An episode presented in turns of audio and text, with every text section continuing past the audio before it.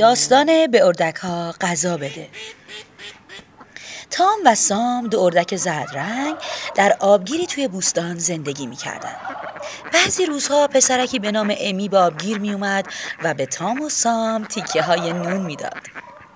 تام و سام شناکنان میچرخیدن و به این خوراکی های خیس نوک می‌زدن. گاهی هم سرشون رو زیر آب می‌کردن تا اگه یه ماهی از اون دورو برا رد شد اونو بگیرن. توی یه روز سرد امی به آبگیر اومد. تنها کاری که اردکا می‌تونن بکنن اینه که توی آبگیر شنا کنن و ماهی و نون بخورن. آهای اردکا شما شنا هم بلدین را رفتن چی؟ تام شناکنان به سمت امی اومد و گفت کوک کوک من بتونم پرواز کنم. و بالهاش رو به هم زد و به آسمون پرید.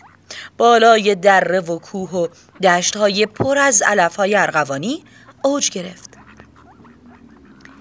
وقتی پروازش رو تموم کرد دوباره توی آبگیر فرود اومد. امی به سام نگاه کرد. تو هم می‌تونی پرواز کنی؟ سام بالهاش رو باز کرد و به آسمون پرید.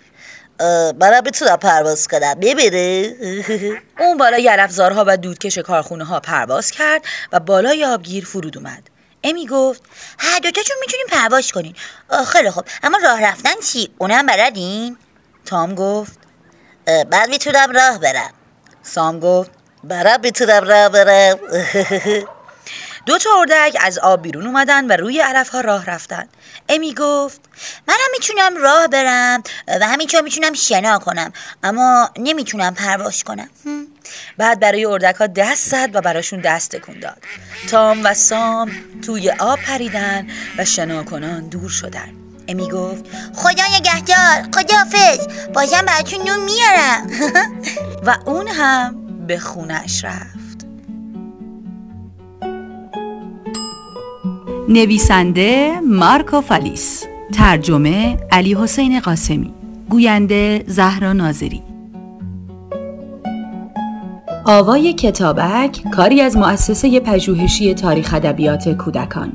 آوای کتابک بانگ ترویج است و ترانه. بانگ قصه است و افسانه. برای دسترسی به محتواهای صوتی آوای کتابک می توانید به کانال تلگرام آوای کتابک و سرویس های پادکستی همچون اپل پادکست، کست باکس، ناملیک، پادبین و گوگل پادکست مراجعه کنید.